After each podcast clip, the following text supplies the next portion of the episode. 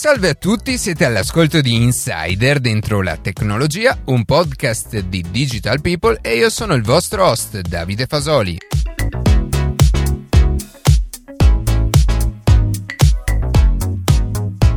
Oggi faremo una chiacchierata con Luca Martinelli per parlare di un materiale innovativo che potrebbe portare a degli incredibili vantaggi per lo sviluppo tecnologico di tutto il genere umano. Prima di passare alle notizie che più ci hanno colpito questa settimana, vi ricordo che potete ascoltarci in un nuovo episodio ogni sabato mattina su Spotify, Apple Podcast, Google Podcast oppure direttamente sul nostro sito.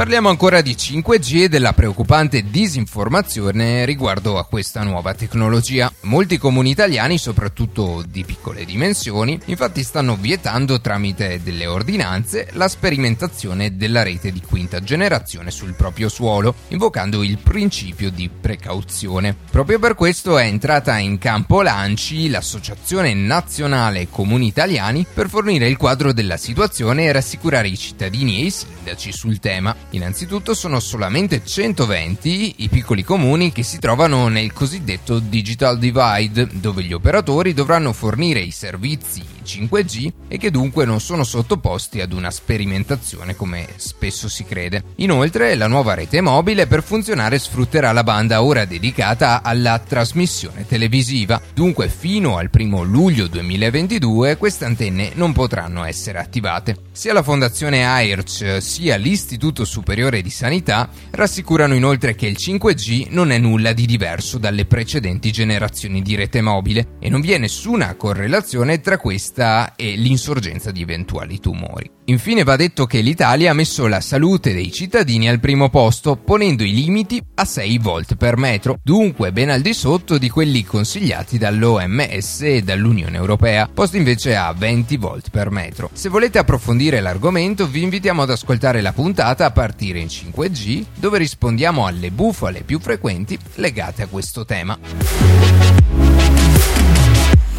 Tra le nuove consuetudini a seguito della ripartenza dopo la pandemia, oltre alle mascherine potremo presto considerare normali anche forze dell'ordine che indossano caschi speciali. Sono elmetti in grado di misurare la temperatura corporea delle persone e alcune unità sono già in possesso dei carabinieri per i test sul campo. L'elmetto si chiama KCN 901 ed è prodotto dall'azienda cinese KC Wearable. Si tratta di un visore a realtà aumentata con angolo di campo di 35 gradi. La termocamera può misurare la temperatura in un intervallo compreso tra meno 20 e più 120 gradi centigradi, con un'accuratezza dichiarata di più 0,3 gradi centigradi a una distanza di 2 metri. Ma la misurazione può anche avvenire a una distanza che arriva fino a 7 metri. L'elmetto può essere anche usato per altre finalità. Oltre a misurare la temperatura di un individuo specifico, può misurare la temperatura delle persone in grandi grandi folle, scansionare il codice QR prodotto ad esempio da un'applicazione di tracciamento, riconoscere le targhe, individuare le persone al buio oppure riconoscere le persone utilizzando il riconoscimento facciale. Il Comando Generale dei Carabinieri di Roma ha confermato lo svolgimento dei test. Uno dei primi test è stato effettuato due settimane fa nei pressi della linea rossa M1 della metropolitana. Si è trattato di due militari del radiomobile che hanno utilizzato usato l'elmetto durante il normale lavoro.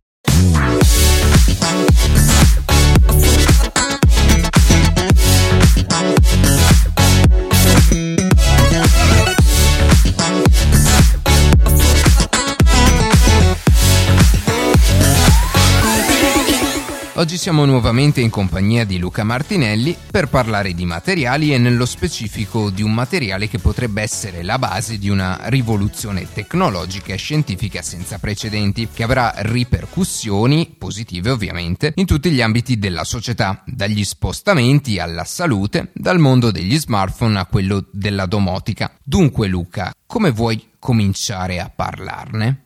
Ciao a tutti e ciao a te Davide. Da dove potrei partire? Immagina e immaginate un materiale super resistente ma allo stesso tempo flessibile e leggero, con campi di applicazione pressoché infiniti che vadano dai display pieghevoli a batterie più performanti, ma anche da rivestimenti per mezzi di trasporto fino a filtri per produrre in modo facile acqua distillata. Chi non è nuovo al mondo Marvel sa che un materiale simile, chiamato vibranio, è presente nel mondo ideato da Stan Lee. Quello che ho appena descritto però non è il frutto dell'immaginazione di un fumettista, bensì un materiale che è stato realizzato nel 2004 e che da anni, come hai anticipato, promette di rivoluzionare ogni aspetto della tecnologia. Beh, penso che l'abbiate anche già capito dal titolo della puntata e il materiale in questione è il grafene. Ok, andiamo con ordine. Innanzitutto, che cos'è e che proprietà ha questo materiale che lo rende così speciale?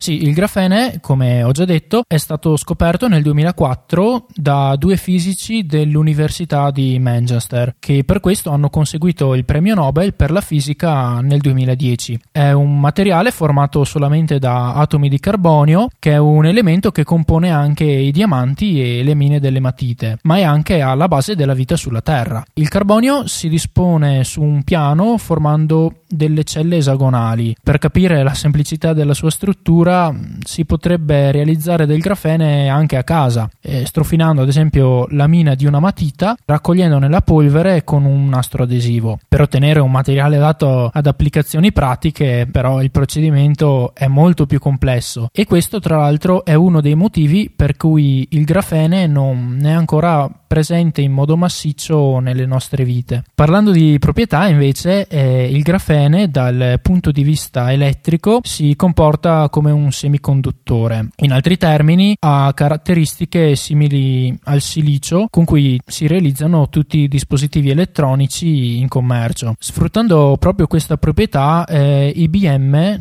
nel 2010 ha realizzato un transistor al grafene quasi 100 volte più veloci di quelli al silicio. La diretta conseguenza sarebbe la produzione di microprocessori migliaia di volte più performanti di quelli attuali. Dal punto di vista termico, invece, ad oggi il grafene è il miglior conduttore termico noto. E all'atto pratico questo che cosa può significare? Beh, è molto semplice, che può essere sfruttato sia come isolante per le abitazioni, ma anche per la produzione, ad esempio, di pannelli solari il doppio più performanti di quelli attualmente in commercio. Infine, il grafene è il materiale più sottile al mondo ed è praticamente trasparente. È più resistente del diamante ed è pure elastico e può infatti essere stirato fino al 20% della sua lunghezza. In un esempio pratico, eh, un foglio di grafene di un metro quadro, invisibile e dal peso di soli 0,7 mg, può sostenere un peso di addirittura 4 kg senza rompersi.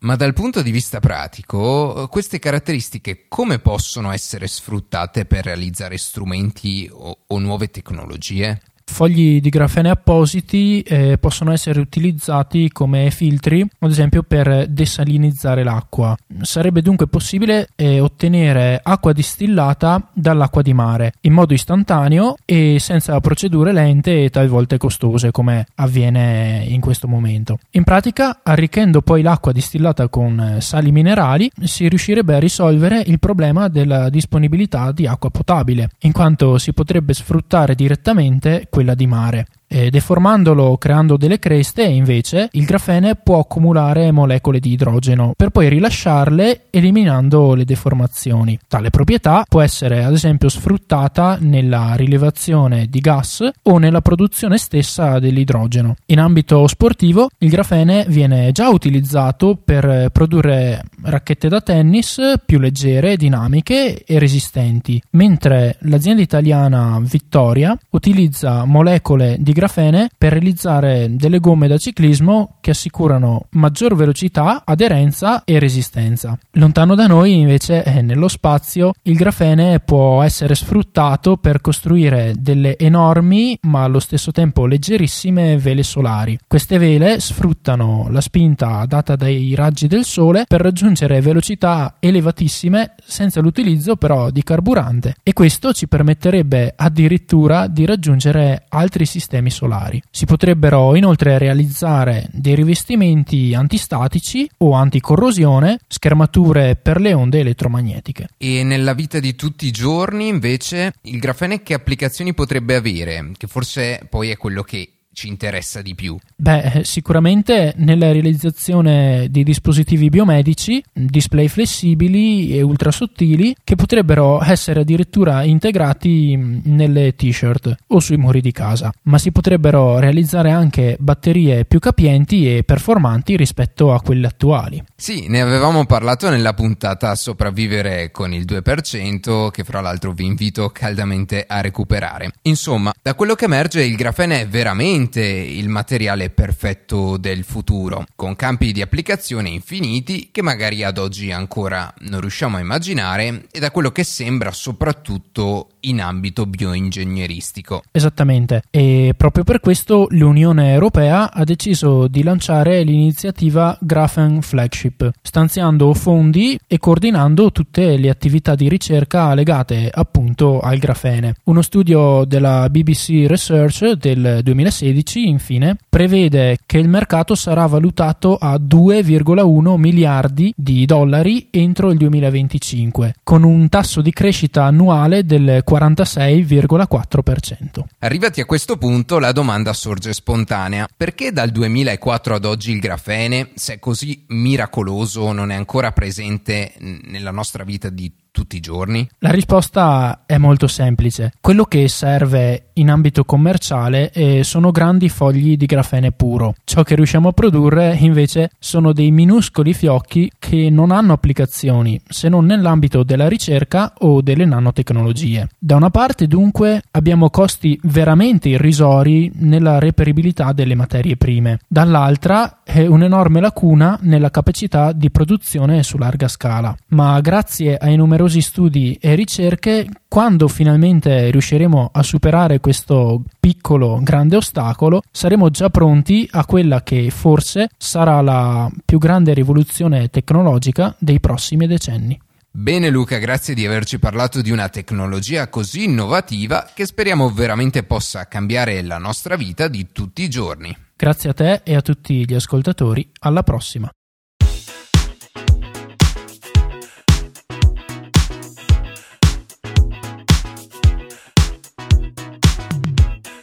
E così si conclude questa puntata di Insider dentro la tecnologia. Cambiando totalmente argomento, la vera fase 2 è cominciata e il nostro auspicio è che possa portare ad un maggiore utilizzo della moneta digitale da parte sia dei consumatori ma anche da parte degli esercenti. Io ringrazio come sempre la redazione che ogni sabato mattina ci permette di pubblicare un nuovo episodio. Per qualsiasi tipo di domanda o suggerimento scriveteci a redazione chiocciola dentro la tecnologia.com tecnologia.it oppure inviateci un messaggio vocale sulla nostra chat di Telegram. Tutti i contatti sono su dentro la tecnologia.it. Se trovate interessante il podcast, condividetelo che per noi è un ottimo modo per crescere e non dimenticate di farci pubblicità. Noi ci sentiamo la settimana prossima.